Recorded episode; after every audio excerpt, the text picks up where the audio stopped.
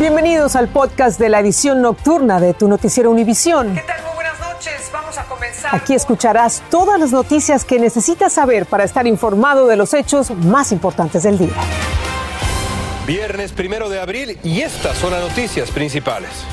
Los Centros para el Control y Prevención de Enfermedades anuncian el fin del Título 42, la política que por razones sanitarias limita la petición de asilo en la frontera entre Estados Unidos y México. El cese entra en vigencia en mayo. Cientos de miles de californianos atrasados con el pago de la renta estarán protegidos tres meses más de un posible desalojo luego del impacto económico provocado por la pandemia. Yo estoy recibiendo menos de la mitad del salario que recibía y por ello nada más estoy pagando ahorita el 25% de renta.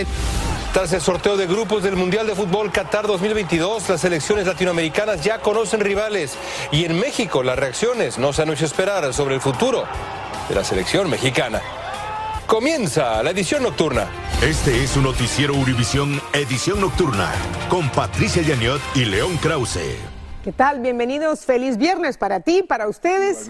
Y bueno, terminarán las restricciones. Los Centros para el Control y la Prevención de Enfermedades anunciaron que ponen fin al título 42, esa política que limitaba la petición de asilo en la frontera entre Estados Unidos y México para evitar la propagación del COVID. Y el anuncio da esperanza, pues sí, a miles de inmigrantes, pero legisladores de ambos partidos reaccionaron con escepticismo. Temen una nueva crisis fronteriza de grandes proporciones. Marlene Guzmán tiene reacciones y la fecha exacta en la que entrará en vigor. Vamos a ver.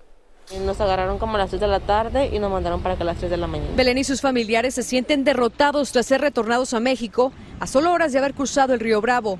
Afectados por las expulsiones inmediatas que culminarán este mayo, tras el anuncio del Centro para el Control y la Prevención de Enfermedades, al determinar que el título 42 ya no es necesario.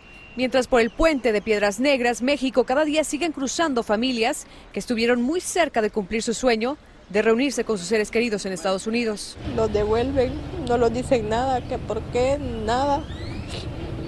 Ya mis hermanos me estaban esperando. Escenarios que cambiarían a partir del 23 de mayo con el levantamiento de esta política. Sin embargo, el Departamento de Seguridad Nacional afirma ahora aplicarán el título 8 para procesar las familias y personas que ingresen solas de manera ilegal. Y entonces tienen que darte esta oportunidad para entonces solicitar un amparo similar al asilo que se llama retención de remoción, withholding of removal en inglés.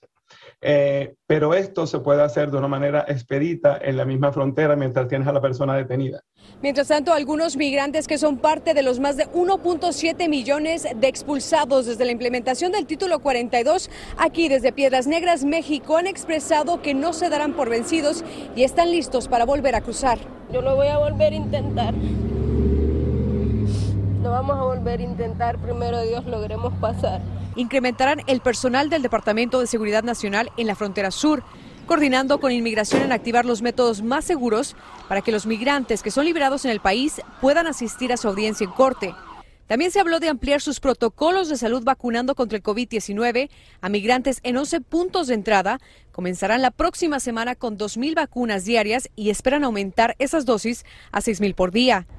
Además, se preparan para instalar carpas para ir procesando a los migrantes en varios sectores fronterizos con la ayuda de la Agencia Federal para el Manejo de Emergencias. En Piedras Negras, México, Marlene Guzmán, Univisión.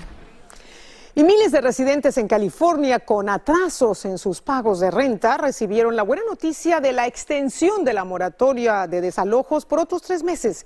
Para beneficiarse tienen que haber aplicado por esta ayuda económica estatal y el Estado de California pagará sus atrasos. La ley estatal dice que no pueden ser desalojados mientras su solicitud esté pendiente. Dulce Castellanos nos explica. California extendió las protecciones para los inquilinos que aún están pagando la deuda de su alquiler. Ahora quienes se vieron económicamente impactados por la pandemia tendrán hasta junio para cumplir con el pago y evitar un desalojo. Del miedo que tengo de quedarme en el desamparo por no pagar la renta. Yo estoy recibiendo menos de la mitad del salario que recibía y por ello nada más estoy pagando ahorita el 25% de renta en donde estoy viviendo. Los inquilinos podrán permanecer en sus viviendas mientras esperan los fondos del Estado, fondos que se han demorado en ser distribuidos y para quienes tienen solicitudes pendientes. Inquilinos como Julia García temen sumarse al creciente número de desamparados. Hay un fuego en las calles de Los Ángeles, el fuego de la indigencia. Después de dos años de batalla judicial, la ciudad de Los Ángeles y la Alianza por los Derechos Humanos de Los Ángeles llegaron a un acuerdo para abordar la crisis de desamparados. Estoy muy orgullosa de esta ciudad que ha tomado la responsabilidad y se ha comprometido a construir un mínimo de 14 mil camas y ya tenemos 13 mil camas en el proceso. En el 2020 se contabilizaron 41 mil personas en las calles de la ciudad. El número exacto de las nuevas viviendas que se tendrán que agregar se conocerá cuando se revelen los datos del último conteo que se realizó en enero. En Los Ángeles, Dulce Castellanos, Univisión. Mientras tanto, un reciente informe del Laboratorio de Desahucios de la Universidad de Princeton reveló que la ayuda de emergencia para el alquiler del gobierno federal ayudó a evitar más de un millón de desalojos el año pasado. Este programa de 46 mil millones de dólares apoyó a cerca de un millón 36 mil inquilinos. Las autoridades ucranianas informaron que lograron evacuar una numerosa cantidad de personas que se encontraban en Mariupol, mientras que, por otra parte, se produjo el primer ataque a territorio ruso cuando supuestamente dos helicópteros ucranianos a baja altura penetraron en Rusia y bombardearon un depósito de combustible en Belgorod, aunque Ucrania lo está negando. Nuria Garrido nos resume la jornada. Hola, ¿qué tal compañeros? Muy buenos días desde aquí, desde Kiev. Empieza a amanecer, a arrancar este sábado, pero nosotros vamos a poner sobre todo ahora la mirada en Mauripol, una de las ciudades más castigadas. Y es que finalmente los autobuses que se dirigían de Zaporiña a esta ciudad han conseguido evacuar a un total de 2.000 personas y ya se encontrarían en una ciudad segura. Sin embargo, no ha sido una operación fácil y además lo que más preocupa es que no han podido llevar ayuda humanitaria porque en diferentes puestos de control los rusos la han requisado. Así que esto es lo que más ha preocupado. También Cruz Roja dice que algunos de los coches que iban en dirección a Mauripol no han podido llegar allí por las eh, dificultades que han puesto los rusos y que lo volverán a intentar hoy. Por otra parte, también este viernes fue noticia el ataque que se produjo en Rusia a tan solo 80 kilómetros de Kharkov, muy cerquita de la frontera. Y es que Moscú acusa a Ucrania de atacar un almacén de combustible. Y respecto a este ataque hay diferentes informaciones, porque por una parte el Ministerio de Defensa eh, ucraniano ni confirma ni desmiente este ataque, pero por otra parte también hemos visto que un alto cargo de del gobierno de Zelensky, una persona cercana a él, ha dicho que no han sido los responsables de atacar este almacén de combustible, el cual ha generado un incendio importante. Así que esta podríamos decir que es la última hora desde, desde Ucrania. Vamos a seguir muy atentos a lo que pueda ocurrir también este sábado y esperemos que no se produzcan nuevos bombardeos. Esto es todo y regreso con vosotros a los estudios. Un robo del convertidor catalítico de un vehículo terminó en tragedia en Texas. Los ladrones asesinaron a un policía hispano del condado de Harris, que era el dueño del auto. Nidia Cavazos tiene detalles de este incidente violento en el que una vez más un agente es blanco mortal de los delincuentes. Se trata del oficial hispano Darren Almendares, de 51 años, quien llevaba más de 23 años formando parte de la oficina del alguacil del condado Harris y trabajando en la unidad que previene el robo de vehículos.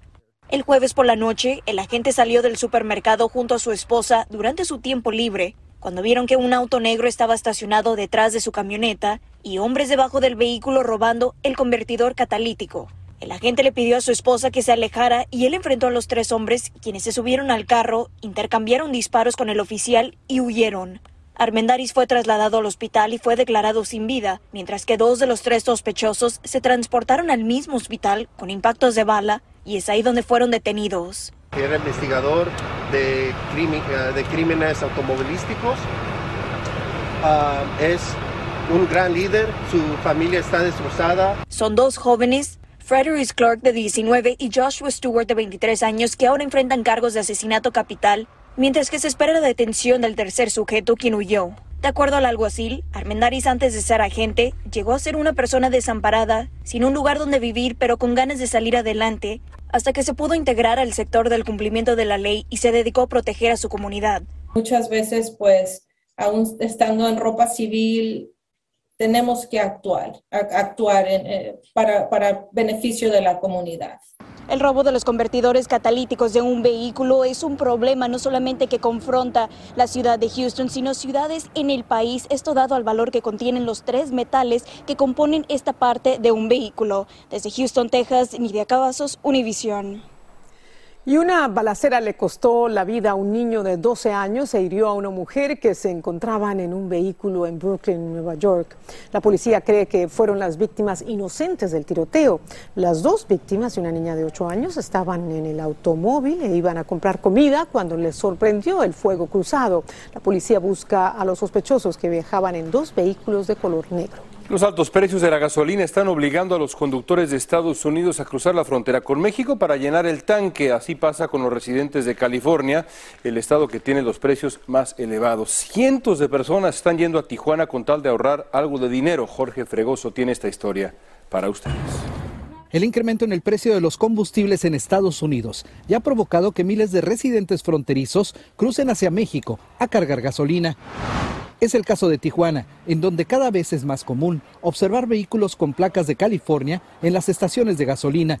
Omar García, quien vive en San Diego, frecuentemente cruza para cargar el combustible. Especialmente en la noche, este, que no hay mucho tráfico, entonces vengo, cargo gasolina y me regreso.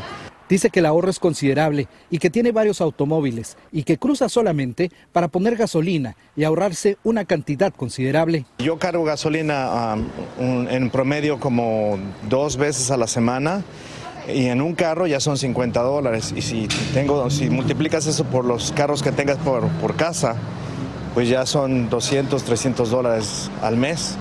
Son muchos los que aprovechan el precio de la gasolina, que del lado mexicano está hasta dos dólares más barata por galón. Allá al otro lado, mm, con 30 dólares no lo lleno. No, tengo que echarle el doble, 65 dólares, allá al otro lado para poderlo llenar. La dinámica fronteriza ha permitido que muchos aprovechen su cruce regular y consuman aquí. Todo el estadounidense está que lleno. Para aprovechar la vuelta, aprovechan a hacer sus cosas, llenan el tanque y vámonos, vámonos de regreso. Pero este aumento en el consumo de combustible y problemas de distribución han ocasionado que algunas gasolineras tengan que cerrar sus puertas temporalmente. Algunos otros compañeros sí no han tenido gasolina hasta por 24 horas. La preocupación entre los empresarios gasolineros es que siga fallando la distribución del combustible, lo que provocaría el cierre de más estaciones de gasolina. En Tijuana, México, Jorge Fregoso, Univision. La compañía Unilever anunció el retiro del mercado a nivel nacional de dos desodorantes de la marca Suave. Según la Administración de Alimentos y Medicamentos, en algunas muestras se hallaron niveles de benceno, una sustancia que produce cáncer. Esta retirada no afecta a otros productos de Unilever o de Suave. Y esta mañana en el Centro de Convenciones y Exposiciones de Doha, tú ya lo sabes, se llevó a cabo el primer gran evento del Mundial de Qatar. 2022. Se trata del sorteo en el que quedaron definidos la composición de los ocho grupos de la Copa del Mundo. Y en el equipo de Qatar, el anfitrión, bueno, no tuvo suerte porque quedó con rivales de peso. La verdad que sí en el grupo A. Y bueno, la selección francesa, campeona del mundo, es el, favorita, es el favorito en su grupo, mientras que España coincide con Alemania.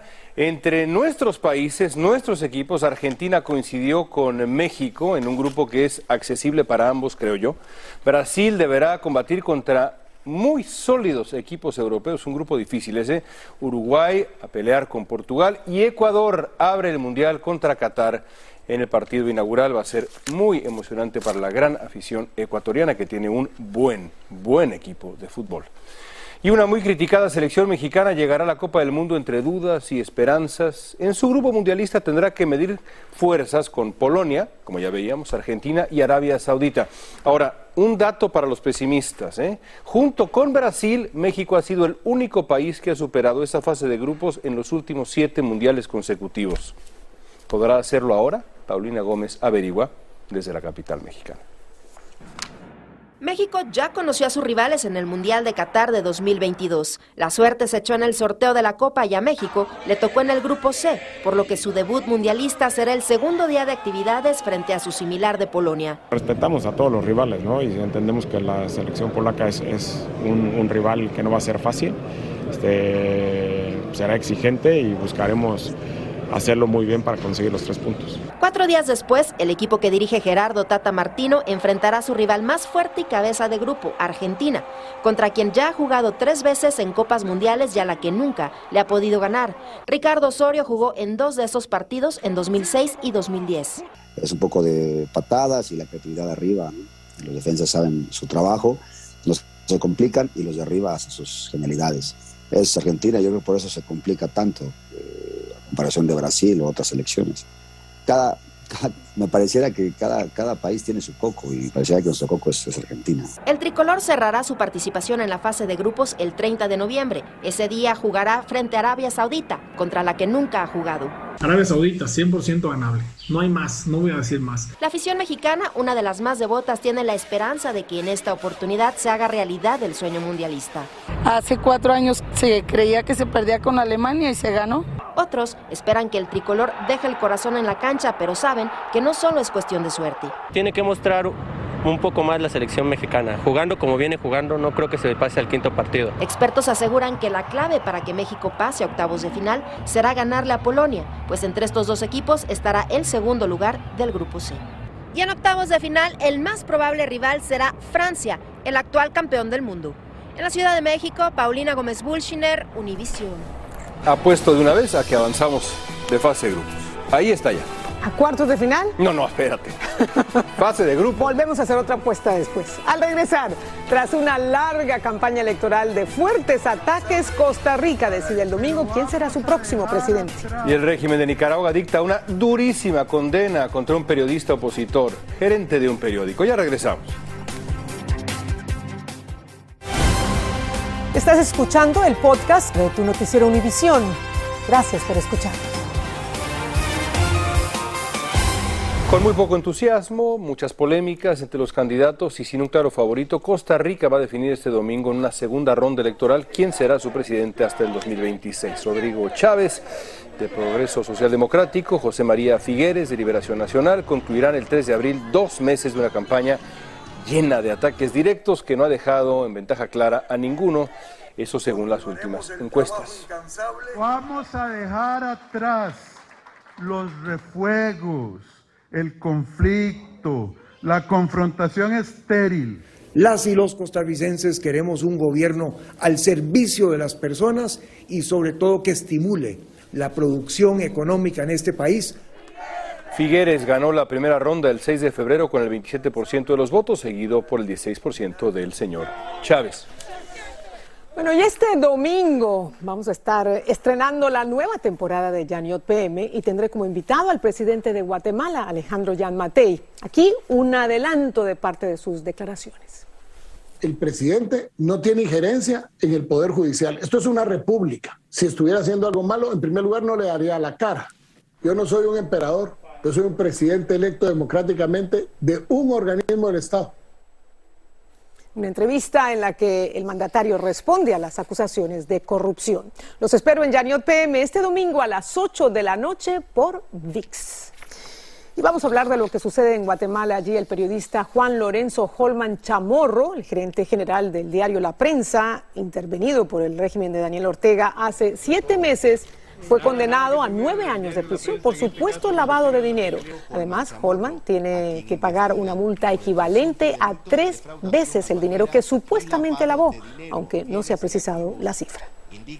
Al mover de la pausa les mostramos las imágenes del mayor cielo tejido del mundo. Está en México. No se lo pierdan. Ya regresamos. Estás escuchando el podcast de tu noticiero Univisión. Gracias por escucharnos. Vamos a despedir con unas coloridas imágenes de un cielo tejido a mano. Es en el pueblo de Etzatlán, en México. El cielo azul contrasta con el arco iris de miles de tejidos que cuelgan en las calles. Miren qué bonito.